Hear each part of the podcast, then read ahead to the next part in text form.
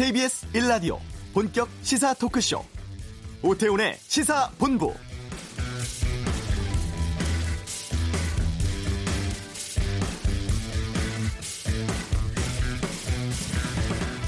시간당 8,590원.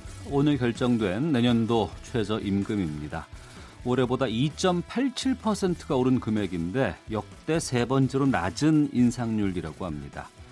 애초 노동계는 19.8%가 인상된 만 원을 최초 안으로 제시를 했고 경영계는 외환 위기가 있었던 2009년 이후 10년 만에 삭감을 요구하면서 8천 원을 제출했었습니다만 우여곡절 끝에 사용자 위원들의 최종 제시안인 8,590원으로 결정되었습니다. 여기에 대해서 노동계는 최저임금 참사하면서 강하게 반발하고 있는데요. 전반적으로 지난 2년간 30% 가까이 올랐던 최저임금 인상 속도가 숨고르기에 들어간 셈이다. 급격한 인상으로 고용이 줄고 자영업자 경영 환경 악화됐다는 여론을 일정 정도 반영한 것이다. 이런 분석들 나오고 있습니다. 이번 결정에는 공익위원들의 판단이 결과에 큰 영향을 미치는 것으로 보입니다. 오태훈의 시사본부 3대 개시장 중 하나인 부산 구포 개시장이 폐쇄된다고 합니다. 이슈에서 북구청장 연결해 폐쇄 결정에 대해 말씀 나누겠습니다. 정치 상황에 대한 비평과 전망은 정두원의 시사점에서 살펴보고 2부 언론 비평권의 와치독은 SBS 김성준 전 앵커 몰카 범죄, 윤석열 검찰총장 후보 인사청문회를 다룬 언론들의 시각에 대한 다양한 의견 듣겠습니다. 오태훈의 시사본부 시작합니다. 이 시각 가장 핫하고 중요한 뉴스를 정리하는 시간 방금 뉴스 KBS 보도국 박찬영 기자와 함께합니다. 어서 오십시오. 네, 안녕하세요. 어, 최저임금안이 새벽에 최종 타결됐어요. 네, 그렇습니다. 어, 방금 말씀하신 것처럼 어, 2.9% 오른 8,590원 시급 이렇게 결정이 됐는데요. 네. 어제 오후에 시작된 내년도 최저임금 결정 논의가 13시간 만에 오늘 아침 5시 반에 끝났습니다. 밤샘 협상 끝에 아, 내년도 최저임금은 올해보다 240원 2.9% 오른 8,590원으로 결정됐고요. 월급으로 계산해 봤더니 네. 179만 원 조금 넘고요. 어. 어, 올해 최저임금 월급과 비교해 보면 아, 한 달에 5만 160원 정도 늘어난 액수입니다. 고용노동부는 이번에 그 의결된 최저임금 안으로 임금이 몇 명이 오르나 계산을 해봤더니 최저 137만 명에서 최고 415만 명 정도가 임금이 오르게 된다. 아, 이렇게 추정을 했고요. 원래 노사 양측에 어제 최종 요구안을 내놨던 게 노조는 6.3% 오른 8,880원, 사측은 2.9% 오른 8,590원 이렇게 올렸었는데 네. 표결에 붙였는데 경영계 안 그대로 어, 표결에서 15표 얻어서 어, 결정이 됐습니다. 아무래도 올해하고 지난해 최저임금 인상률이 높았는데 사회적으로 논쟁이 굉장히 컸었고 또 문재인 대통령이 올 초에 어, 최저임금 공약에 얽매이지 말자라고 해서 속도론에 이제 힘을 실어주면서 사실 많은 사람들이 올해 최저임금 크게 오르지 않을 거다라고 예상을 했었는데 그런데 인상폭이 너무 낮다 보니까 네. 그건 좀 의외다 이런 반응도 있었습니다. 이번 결정에 대해서 노동계는 반발했는데 한국노총은 이대로라면 문재인 대통령 임기 내 1만 원 실현은 어렵다. 최저임금 참사가 일어났다. 이렇게 개탄을 했고요. 민주노총도 어, 문재인 정부가 철저히 자본 편에 섰다면서 정부가 최저임금 포기와 소득주도 성장 폐기를 선언했다고 비판했습니다. 재계 쪽은 겉으로는 좀 아쉽다라고 말을 했는데 다소 안도하는 분위기입니다. 네. 아, 최저임금위원회 사용자 측 위원들 그리고 중소기업 중앙회 등이 중소 영세기업 그리고 소상공인 등이 원하는 최저임금 동결을 못해서는 아쉽다라고 말을 하면서도 이번 결정으로 기업들이 어려움을 줄이는 계기가 되길 바란다는 입장을 밝혔습니다. 네. 일본의 수출 규제 조치에 대해서 오늘 한일 양국이 처음으로 한 자리에서 실무 논의를 하게 됩니다. 의미 있는 결과가 좀 이 자리에서 나올까요? 어떻습니까? 아, 현재 추세대로라면 의미 있는 결과는 좀 없을 것으로 지금 예상이 됩니다. 오늘 오후에 도쿄 일본 경제산업성에서 만나는데 이게 왜냐하면 양자 간 만나는 규모가 갑자기 축소가 됐습니다. 상자부가 어제 브리핑할 때는 이번 협의 양국 정부 과장급 다섯 명이 각각 참석한다 이렇게 발표를 했었거든요. 네. 그런데 일본 정부가 갑자기 어젯밤에 우리 측에 연락이 와서 어 이번 만남은 협의가 아니라 설명회다. 설명회 하는데 뭐하러 이렇게 많이 만나냐. 그래서 각각 두 명씩 만나자라고 일방적으로 연락이 왔다고 합니다. 네. 그래서 참석자들의 격도 과장급으로 낮고 또 규모도 줄다 보니까 그리고 일본이 굳이 설명회라고 한다는 거는 형식상으로는 아 일본이 뭐 피하지 않고 만난다라는 거는 보여주는 대신에 네. 의미 있는 결과는 나오지 않을 것으로 그렇게 예상이 되고요. 하지만 우리 정부는 수출 규제의 상세한 경위 따져 묻고 일본 측이 거기에 반박을 하면 그 반박의 문제점을 또 어, 따져서 다시 재반박한다는 그런 입장을 가지고 있다고 합니다. 네. 그 일본이 수출 규제하겠다는 품목 중에 에칭가스라는 게 있는데 이 에칭가스를 러시아에서 우리 기업에 공급할 수 있다. 이렇게 제안을 했다고요? 어, 제안을 했다는 아니고 예. 제안한 것으로 알려졌다라는 내용이 지금 보도가 되고 아, 있습니다. 아, 제안했다가 아니고 제안한 것으로 알려졌다. 알려졌다. 예. 만약 이제 이게 사실이라면 우리 기업들한테 굉장히 숨통이 트이는 소식인데 게다가 일본 쪽에도 저희가 한 방 먹일 수 있는 그런 소식일 것 같습니다. 러시아의 공급 제한이 이제 성사된다면 일본이 에칭가스 수출을 규제하더라도 국내 기업 입장에서는 분명한 대체제를 가질 수 있는 거고요. 현재 여러 언론들이 이게 왜 알려졌다 하면 예. 언론들이 정부 관계자들을 지금 접촉을 해서 지금 기사들을 지금 쏟아내고 있거든요. 근데 정부 관계자 발 그 인터뷰 내용을 보면 러시아 측이 외교 라인을 통해서 고순도 불화수소 그러니까 에칭가스의 공급 가능성을 타진한 것으로 안다.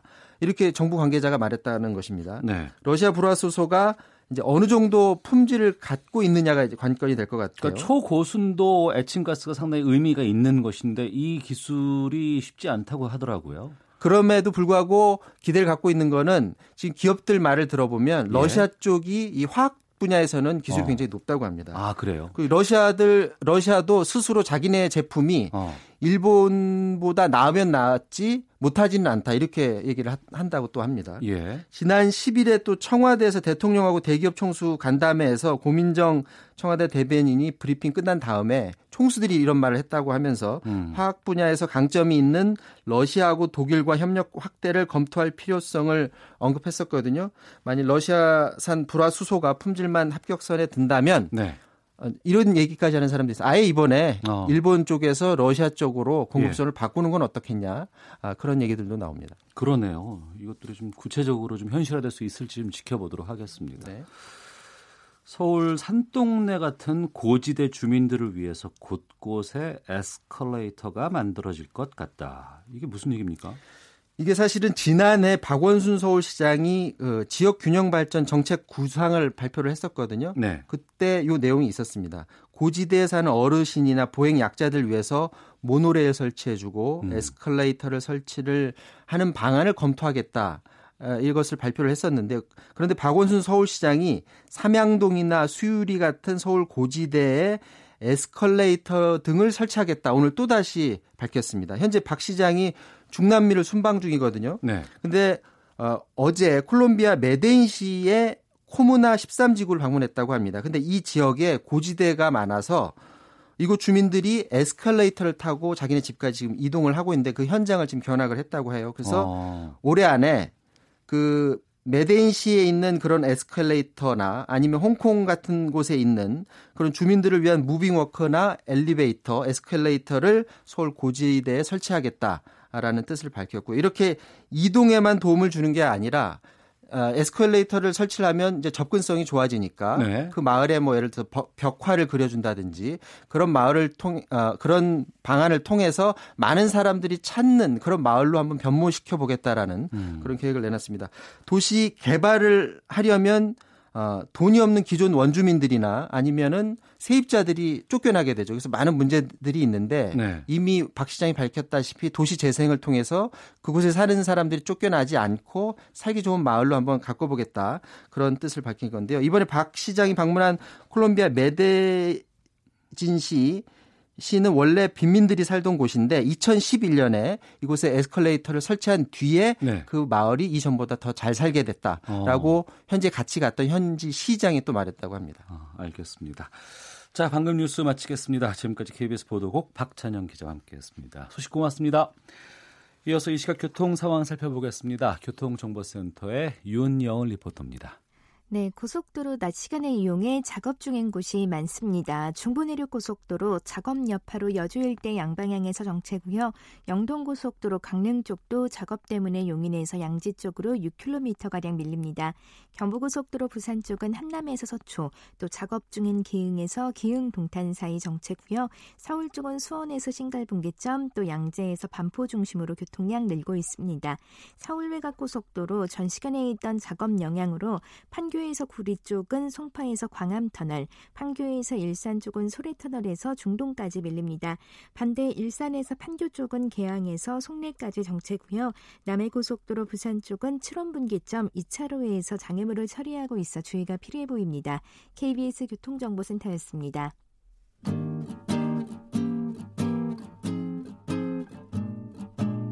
KBS 1라디오 오태훈의 시사본부 여러분의 참여로 더욱 풍성해집니다. 방송에 참여하고 싶으신 분은 문자 9730번으로 의견 보내주세요. 짧은 문자는 50원, 긴 문자는 100원의 정보 이용료가 붙습니다. 애플리케이션 콩과 마이케이는 무료고요. 시사본부는 팟캐스트와 콩, KBS 홈페이지를 통해 언제나 다시 들으실 수 있습니다. 많은 참여 부탁드려요. 네, 오늘 초복입니다. 이맘때가 되면은 보양식에 대한 관심 높아지게 되죠. 하지만 최근에 개고기를 찾는 소비자도 판매하는 시장도 점차 줄고 있다고 합니다. 이런 가운데 부산 북구에 있는 구포 게시장이 문을 닫는다고 하는데 성남 모란시장, 대구 칠성시장과 함께 전국 3대 게시장 중 하나였다고 합니다. 여기에 대해서 좀 말씀을 나누겠습니다. 구포 게시장 폐업을 이끌어낸 정명희 부산 북구청장을 연결하겠습니다. 안녕하십니까? 아, 네, 안녕하십니까? 예. 이 구포에 있는 게시장을 제가 가보질 못해서 어느 정도 규모의 시장이었는지부터 좀 여쭙겠습니다. 아, 네. 전국 최대 규모라 생각을 하시면 되고요. 예. 저희 구포 게시장이 성남의 모란시장 또 대구의 칠성시장과 더불어 전국 3대 게시장으로 알려져 있고요. 예. 연, 연간 4만 마리, 하루에는 100마리 이상의 개를 도축해서 네. 부산 전역의 보신탕집에 이제 납품도 하는 등 전국 최대 규모라 보시면 되겠습니다. 아, 전국 최대 규모의 시장이 문을 닫게 되는 거군요, 이제. 네네. 어, 영업은 그동안 잘 되는 편이었으니까 규모가 그 정도 아니었을까 싶은데. 예, 한때는 이제 60여 곳이 성업을 이루었으나 이제 현재는 이 개식용에 대한 사회적 인식의 변화와 함께 동물 또 반려동물 인구가 증가하면서 점차 쇠퇴해지고 현재는 19개의 점포가 영업을 하고 있습니다. 네. 있었습니다. 예. 네. 어, 19개가 남았다고는 합니다만 시장을 네. 폐쇄한다는 것은 영업을 하고 있던 잘 되건 안 되건 간에 네네. 그러한 시장 상인 측 입장에서는 좀 반발도 클 것 같은데 네네. 시와 이곳 상인분들이 영업을 중단하기로 협약식을 했더라고요. 네네. 그럼 정확히 언제부터 이 시장이 문을 닫게 되는 겁니까?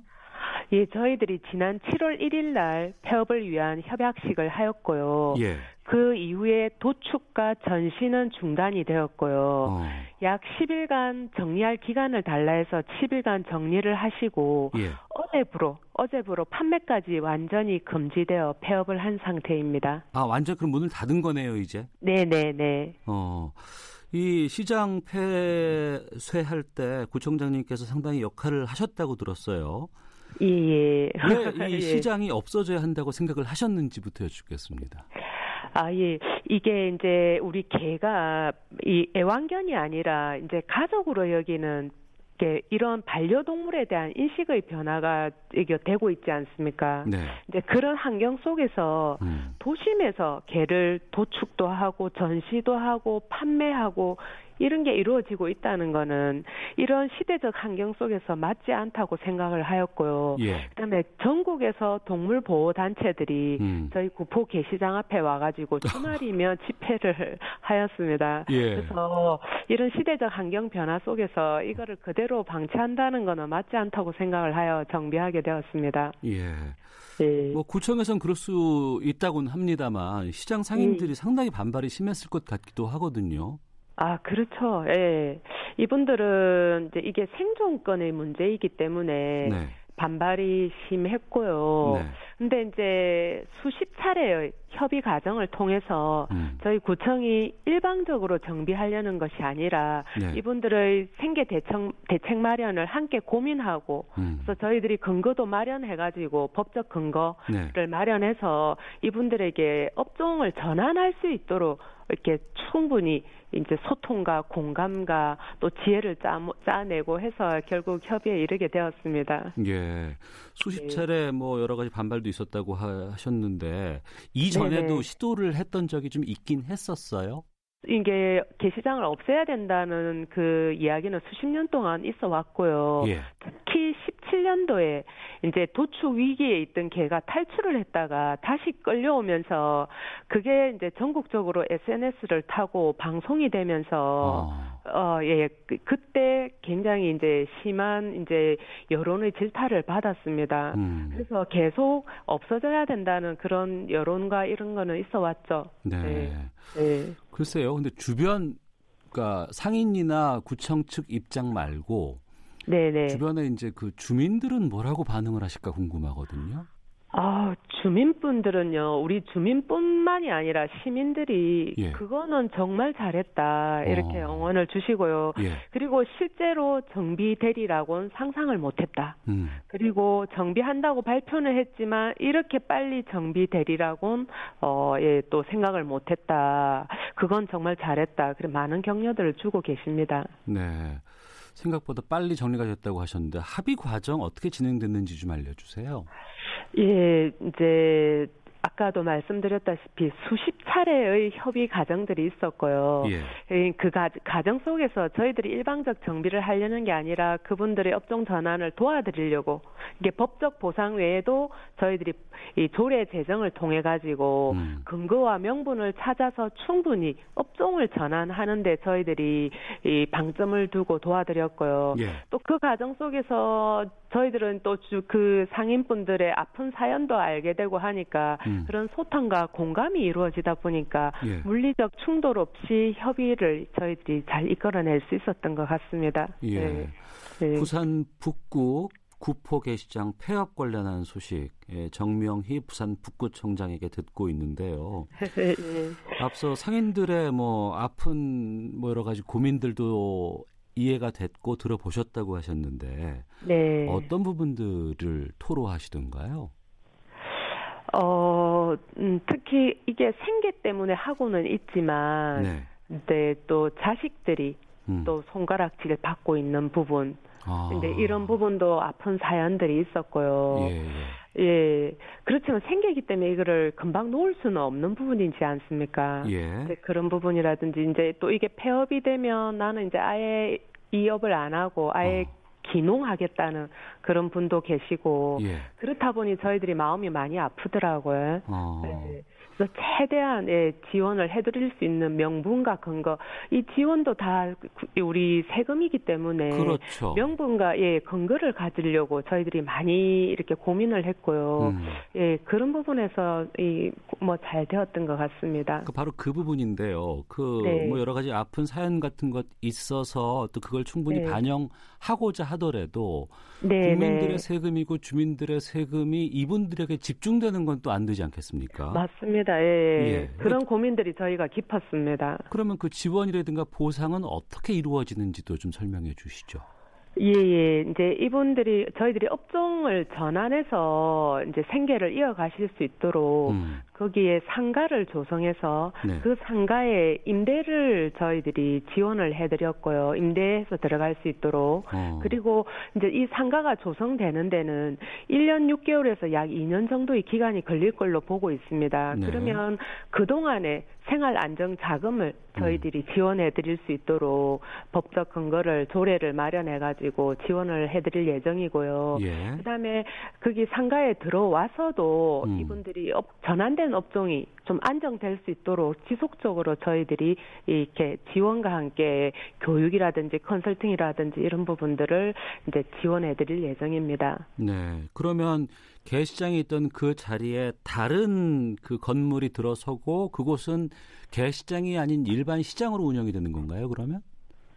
예, 저희들이 이제 주차장이 들어오게 되고요. 예. 구포 시장이 또 전, 전국의 최대 규모의 전통 재래시장입니다. 네. 근데 이제 주차장이 없다 보니까 구포 시장 자체도 여러 가지 어려운 점, 불편한 점을 겪고 있어서 음. 그래서 주차장 건립과 함께 상가가 조성이 되고요. 상가뿐만이 아니라 어. 저희들이 이제 반려동물을 학대의 온상지가 이제 반려동물 친화 거리로 거듭나기 위해서 여기에는 반려동물 복지센터도 들어가게 되고 반려동물 쉼터도 들어가게 되고 조, 어, 산책로도 조성이 되고 해서 음. 반려동물 친화거리로 거듭나게 저희들이 할 예정입니다. 네.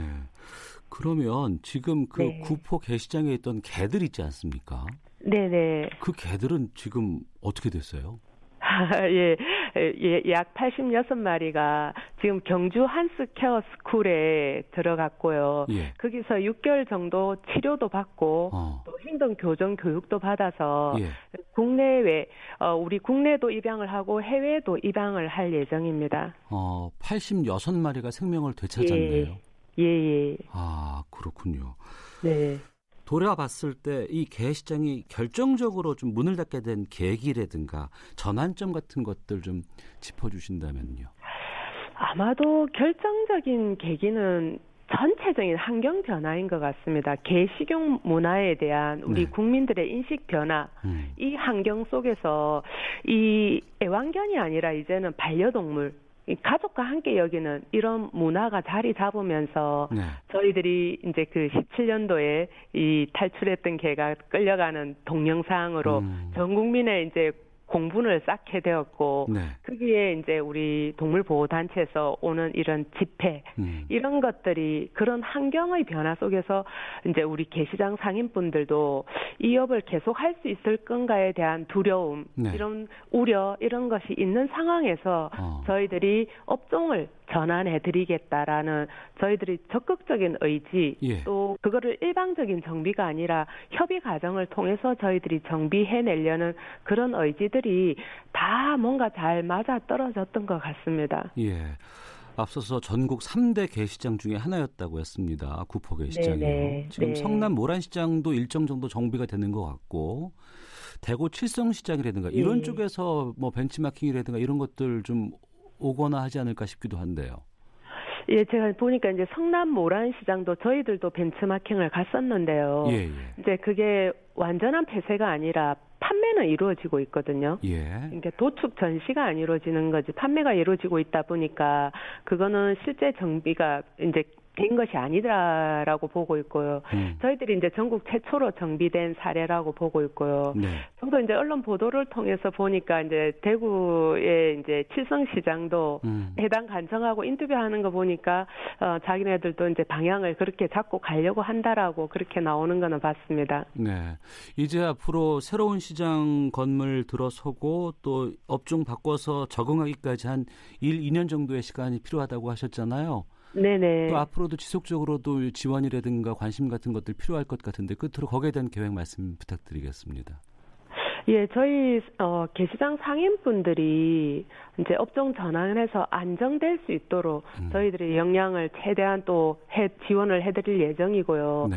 또 저희는 이 구포 게시장이 전국에서 반려동물을 데리고 또 부산 시민이 반려견을 데리고 이 어두운 역사가 있었던 곳이 어떻게 변했나라고 음. 어 오실 수 있도록 전국적인 명소로 만들 예정이고요. 예.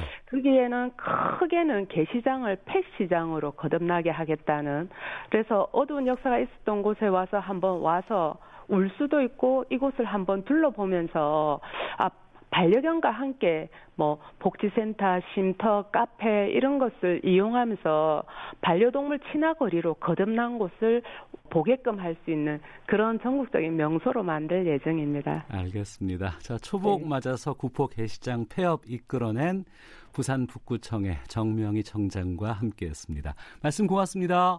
네, 감사합니다. 헤드라인 뉴스입니다. 정부가 오늘 일본 수출 규제 대응 관계장관 회의를 열고 일본 수출 규제와 관련한 최근 동향을 점검했다고 밝혔습니다. 문희상 국회의장은 북미 협상의 성공을 위해서라도 남북 관계의 병행 발전은 필수적이라면서 입법부 차원에서도 국회 방북단을 추진하겠다고 밝혔습니다. 내년도 최저임금이 올해보다 240원 오른 8,590원으로 정해진 것과 관련해 더불어민주당과 바른미래당, 민주평화당은 적절한 결정이라며 환영한다는 뜻을 밝혔지만 자유한국당은 동결이 최선, 정의당은 참담하다며 반대의 뜻을 나타냈습니다. 내년도 최저임금이 2.9% 인상으로 정해진 데 대해 경영계는 동결되지 못해 아쉽지만 수용하겠다면서 업종별 차등화를 지속 추진하겠다는 입장을 내놨습니다. 한일 양국이 오늘 오후 일본 정부의 한국에 대한 수출 규제 강화 조치를 놓고 도쿄 일본 경제산업성에서 첫 실무회의를 갖습니다. 오늘 오전 10시 37분쯤 강원도 고성군 거진 1, 2 해안가에서 북한 목선이 발견돼 군 당국이 조사에 나섰습니다. 지금까지 헤드라인 뉴스 정원나였습니다. 오 태훈의 시사본부 오태훈의 시사본부 오태훈의 시사본부 오태훈의 시사본부. 오태훈의 시사본부. 오태훈의 시사본부. 오태훈의 시사본부. 오태훈의 시사본부 네, 12시 46분 지나고 있습니다. 한 주간의 정치권 소식 정리하고 다음 행보를 예측해보는 시간입니다. 정두원의 시사점 시사점. 정두원 전 의원 연결하겠습니다. 안녕하십니까? 네, 안녕하세요. 예. 일본 수출 규제와 관련해서 오늘 오후 도쿄에서 한일 양자 협의가 열립니다. 애초에는 어, 규모도 좀 크고 어, 뭐 국장급 회의가 될 것 같다라고 했는데 많이 줄어서 과장급 두 명으로 축소가 됐고 협의가 아니라 일본은 설명회다 이렇게 지금 주장하고 있는 상황이라서 상황 변화는 쉽지 않아 보이는데요. 그 일본의 수출 규제 어떤 상황으로 보시는지부터 좀 여쭙겠습니다. 그 일단 이제 8개월 동안 준비를 했던 일본이 급소를 찌르고 이제 우리가 좀 당황하는 모습을 보이니까 여유를 보이는 거죠. 예. 사실 좀 모양새는 안 좋게 됐지만은 음. 우리가 지금 지금 다급하게 됐습니다. 예. 그래서 일단 신무회의라도 열리는 게 예. 저는 그나마 이제 저 뭐라도 시작되는 것 같아서 다행이라고 생각됩니다. 아 그나마 끈이 있다는 것이 좀 예. 나름대로 의미가 있다고 하셨는데 예. 지금 정부에서 대일 특사 카드를 좀 만지작거리고 있는 것 같습니다. 청와대는 뭐 수면 위로 올라올 정도 되면 구체적으로 말할 수 있다는 입장입니다만 일주일 전만 해도 논의된 바가 없다는 입장이었는데 지금 대일 특사 발언을 이낙연 국무총리가 했거든요. 이런 입장 네. 변화는 어떻게 보시는지요? 음, 입장 변화라기보다도 지금 실무 협상이 과장급에서 시작했는데 네. 특사 얘기는 좀 성급한 얘기죠. 어. 뭐 특사가 일방적으로 가는 게 아니고 예. 그쪽에서 오케이 할 때 이제 가는 건데 어. 우리가 뭐 특사 보낸다고 해가지고 거절당하는 것도 무슨 꼴이에요. 그러니까 시간이 걸릴 것 같은데요. 아 특사 카드 특사가 가는 정도면은 상당히 예. 그저 근접해 간다는 얘기가 되기 때문에 네. 그거는 이제 상당히 저 희망적인 얘기죠. 어 이게 일방적으로 보낼 수 있는 건 아니군요. 대일 특사 같은 그렇죠. 것도. 예, 특사 뭐 간다 그러는데 그쪽에서 아이 우린 안 만나겠다 스타일 구기는 거죠. 음. 혹시라도 만약에 대일 특사 카드를 염두에 두고 있다고 하면은 그래도 어떤 인물이 가면 적합하다고 보세요? 글쎄요, 그 이낙연 총리가 일본 통이긴 하지만 총리가 가는 것은 좀 안 맞는 것 같고. 네. 전 주일 대사를 지낸 유흥수 대사가 일본에 이제 많은 지인들을 가지고 있고 네트워크가 좋거든요. 어느 어느 분이요? 다시 한번 말씀해 주시겠습니까? 전 저 일본 대사를 지낸 유흥수. 아 예. 예. 그래서 아무래도 이제 이게 공식적인 채널보다도 비공식적인 채널이 이럴 때는 더 필요하거든요. 예, 예. 그러니까 그런 이, 채널을 갖고 있는 인사들이 좀 동원돼야 되겠죠. 예. 어, 자유한국당의 나경원 원내대표가 현재 지금 네. 그 외국 나가 있는 아프리카가 나가 있는 그 강경화 외교부 장관을 귀국해야 된다. 또 이낙연 총리가 계획돼 있는 순방을 취소해야 된다. 이렇게 지금 요구하고 있습니다. 이 네. 부분에 대해서는 어떻게 생각하시는지요? 글쎄, 제가 보기에도 좀 한가해 보이는데요. 아, 정부에서? 예, 예. 그러니까 일정이 뭐 조정이 될 수 있으면 뭐 조정을 하는 게 좋겠죠. 네. 조정이 안 되니까 이제 가는 것 같은데 음. 좀 지금 시급한 상황에서 좀 한가해 보입니다. 네, 이 부분에 대해서는 나경원 대표의 주장이 일, 일정 정도 일리가 있다고 보시네요. 예, 저도 그렇게 생각합니다. 음, 알겠습니다. 아, 그리고 문재인 대통령이 국무회의에서 우리 공화당의 광화문 천막에 대한 서울시의 행정 대집행 때 경찰이 적극 개입하지 않은 것에 대해서 납득하기 어렵다며 질책한 것으로 전해지고 있습니다. 이 부분에 네. 대해서도 좀 어떻게 생각하시는지 궁금하네요. 글쎄요, 저도 뭐 광화문은 사실 시민의 것이고 국민의 것인데 네. 거기다 뭐 마음대로 그냥 뭐 텐트를 설치하고 그런 거는 우리 공권력에 이제 정말 뭐 권위가 없어지는 거죠. 그래서 음. 지적은 잘 하셨는데 네. 문제는 이제 형평성 문제죠. 예. 다른 천막들은 뭐 막 불법으로 세워졌을 때 그런 얘기 없었잖아요. 예예. 예. 청와대 앞에도 불법 천막들도 많이 세워져 있고. 음. 이거 좀 일관성이 없다는 생각이 들어서 그 부분은 좀 아쉽습니다. 네.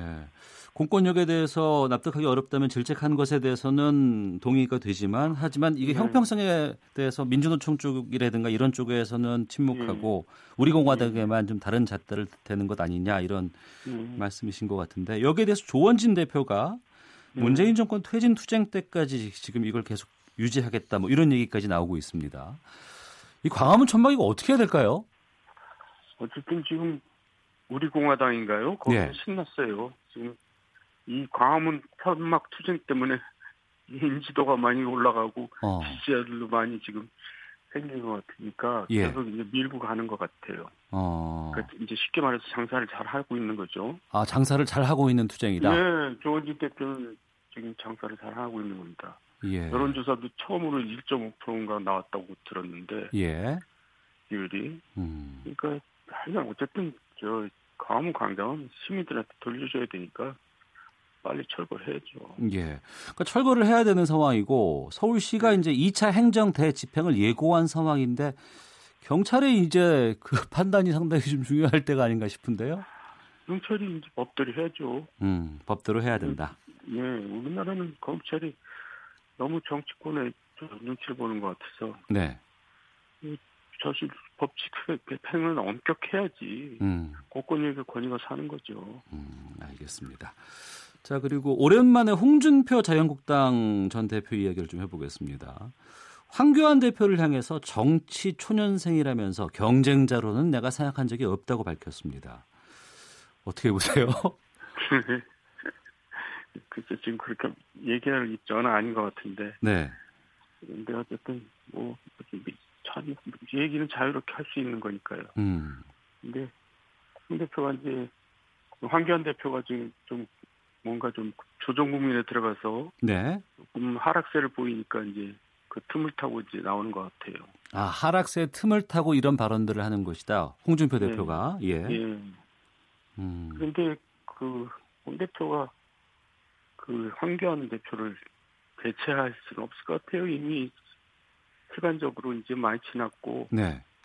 이제 그러니까 뭐랄까 흘러가 물은 물 내과는 못 돌린다고. 음. 홍준표 대표도 이제 벌써 되고 구시대 인물이 돼버린 것 같아요. 네, 다시 무슨 뭐 복귀하거나 뭐 이런 상황은 쉽지 않아 보인다라고 네, 보시는 것, 것 같은데요. 예. 어. 홍 전 대표가 이런 말도 했습니다. 친박계 우리 공화당 창당을 놓고 총선에 승리하기는 어려울 것이다 이렇게 비판을 했는데 이 부분은 정두환 전 의원께서도 계속 이 부분을 좀 지적하셨던 것 같고요. 인구활동 불리하죠. 음. 표를 뺏어가니까 조금이라도. 네. 그렇지만은 그걸 어떻게 합니까? 그, 그 대신에 이제 그 보충을 해야죠. 딴 데서. 그러니까 음. 바른미래당 그 동안에 가 있는 네. 새누리당 출신 의원들을 다시 이제 포용을 해야죠. 아, 우리 공화당으로 집중하는 건 의미 없고 차라리 바른미래당 네. 쪽으로 가야 된다. 선택을 한다면 그렇게 선택하는 게 덩어리가 더 크죠. 예, 예. 뭐, 그리고 명분도 그게 좋고요. 우리 공화당은 너무 극우적이잖아요. 예. 그래가지고는 총선에서 저 중도층 표 얻기가 힘들죠. 음. 바른미래당도 그 이런 제안이 만약에 온다 그러면 일정 정도 수용할 수 있는 인원들이 좀 꽤 되지 않겠습니까? 그러니까 이제 총선에 가까울수록 예.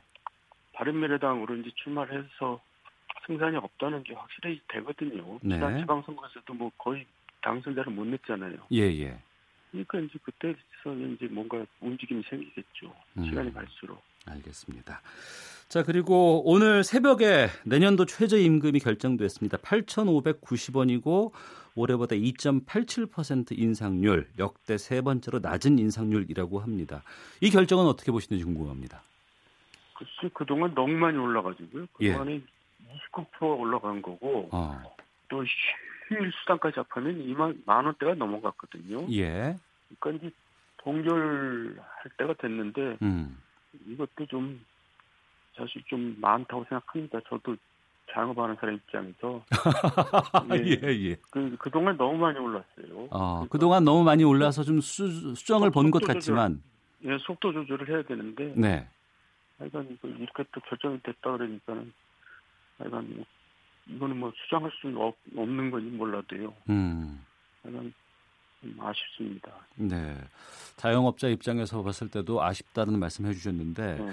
이게 정부의 소득주도 성장에 대한 그 수정 이렇게 이해가 될까요? 어떻습니까?